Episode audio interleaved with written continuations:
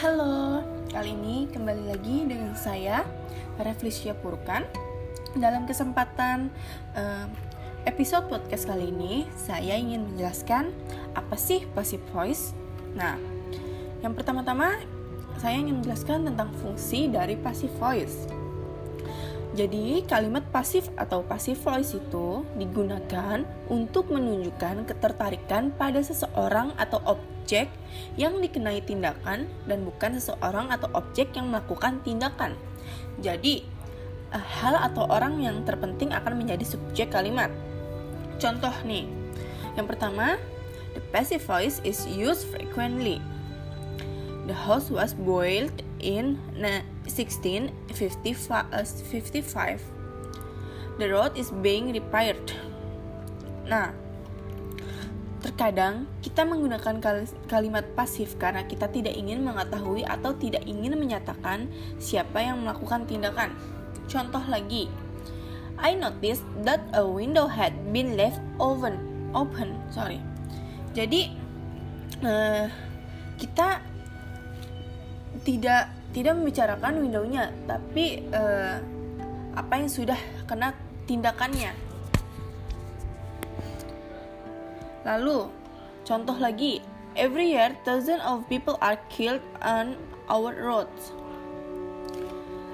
Jadi kita uh, ingin membicarakan orangnya yang uh, meninggal karena kecelakaan di jalan, bukan tahunnya. Lalu ada lagi, all the cookies have been eaten.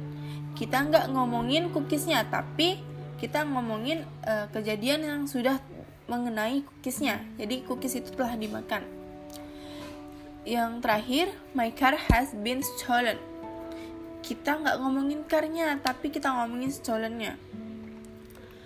Ada lagi uh, pernyataan di sini, kalimat pasif sering digunakan dalam teks formal. Mengubahnya menjadi kalimat aktif akan membuat tulisan apa yang kita tulis lebih jelas dan lebih mudah untuk dibaca. Contoh, dari kalimat pasif uh, ke aktifnya, di sini ada contohnya, a great deal of meaning is conveyed by a few well chosen words. Kalau di kalimat aktifnya, a few uh, well chosen words convey a great deal of meaning. Jadi bisa dilihat, jadi uh, dari pasifnya itu kita menggunakan conjunction is and by a few well chosen word. Jika ingin mengatakan siapa atau apa yang melakukan suatu tindakan dalam kalimat pasif, kita menggunakan preposisi by. Jadi kita menggunakan conjunction by. Saat kita mengetahui siapa yang melakukan tindakan itu dan tertarik dengan subjeknya, lebih baik kita mengubahnya ke kalimat aktif. Contoh di sini, uh, kalimat pasifnya adalah A Hard Day's Night was brightened by the Beatles. Kalau kita jadikan ke kalimat aktif, jadi di sini The Beatles wrote A Hard Day's Night. Jadi ketika kita di kalimat pasif, kita menyatakan bahwa A Hard Day's Night lagunya itu ditulis oleh Beatles. Tapi kalau di kalimat aktif kita di sini menjelaskan The Beatles menulis uh, lagu A Hard Day's Night. Jadi kalau di kalimat pasif kita menjelaskan siapa sih yang menulis uh, lagunya, tapi kalau di kalimat aktif kita langsung menjelaskan lagu ini ditulis oleh Uh, lalu bagaimana membentuk passive voice? ya, modelnya di sini adalah kalimat pasif dalam bahasa Inggris terdiri dari dua unsur. Bentuk kata kerja to be yang sesuai plus past participle. Nah, uh, saya ingin memberikan contoh dari po kalimat positif, negatif, uh, interrogatif, dan pertanyaan interrogatif negatif. Yang pertama, positif. The house was built in 1899 kalau di kalimat negatifnya, the house wasn't built in 1899. Pertanyaan uh, kalimat pertanyaannya was the house built in 1899 dan pertanyaan negatif wasn't the house built in 1899. Nah, uh, ini di kalimat aktif.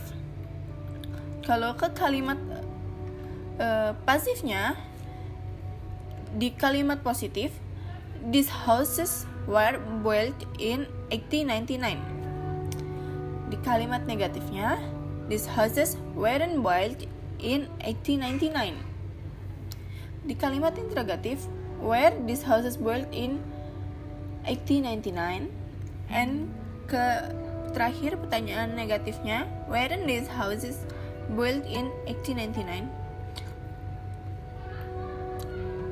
sejauh ini dapat uh, poinnya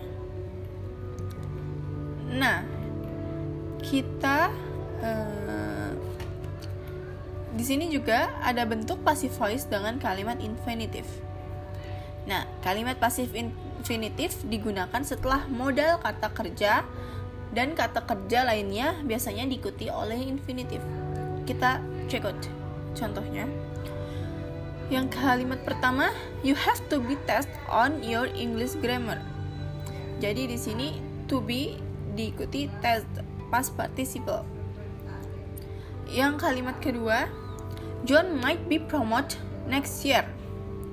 Jadi uh, di sini might be diikuti sama promote. Kalimat yang ketiga, she wants to be invited to the party. Di sini to be diikuti dengan invited past participle. Yang terakhir, I expected I expect to be surprised on my birthday. Di sini kalimat uh, di sini to be diikuti oleh past participle surprise. Ada juga passive voice yang diikuti dengan gerund. Gerund ini digunakan setelah preposition dan kata kerja biasanya diikuti oleh gerund. Kita lihat contohnya. Contoh yang pertama, I remember being told to drive. Di sini being diikuti uh, kata kerja told Lalu, the children are excited about being taken to the zoo. Di sini being diikuti dengan taken. Nah, ada juga yang diikuti oleh infinitive. The children are excited to be taken to the zoo. Nah, to be diikuti oleh past participle taken. Uh, lalu kita li kita lihat lagi perbedaannya uh, antara gerund dan infinitive. Yang pertama, kalimat yang diikuti oleh gerund adalah most film start had being interviewed. Nah, bisa kita lihat di sini being diikuti oleh interviewed past participle. Lalu uh, yang kedua yang diikuti oleh infinitive. Must film start had to be interviewed. To to be diikuti oleh interviewed past participle. Nah, gimana kalau menggunakan to be born? To be born di sini adalah bentuk pasif dan biasanya digunakan dalam bentuk past tense. Namun, dalam beberapa contoh ada juga yang bisa digunakan dalam present atau future tense dan yang dapat digunakan. Contohnya, I was born in 1976. Ini adalah kalimat past Nah, di sini ada juga contoh where were you born. Ini juga kalimat past. Past tense.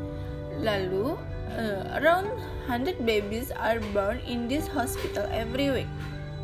Nah, di sini menjelaskan uh, present karena dia menjelaskan uh, 100 babies lahir di hospital ini every week setiap minggu karena akan terus berlangsung. Lalu ada juga we don't know on exactly which day the baby will be born. Di sini adalah kalimat future tense. Nah, setelah penjelasan yang saya jelaskan, semoga teman-teman dapat mengerti uh, apa itu passive voice karena passive voice ini sangat uh, penting digunakan dan bisa digunakan dalam uh, percakapan formal atau informal dalam speaking, writing so so I hope you guys understand about the, my topic. So see you next uh, next time guys. Thank you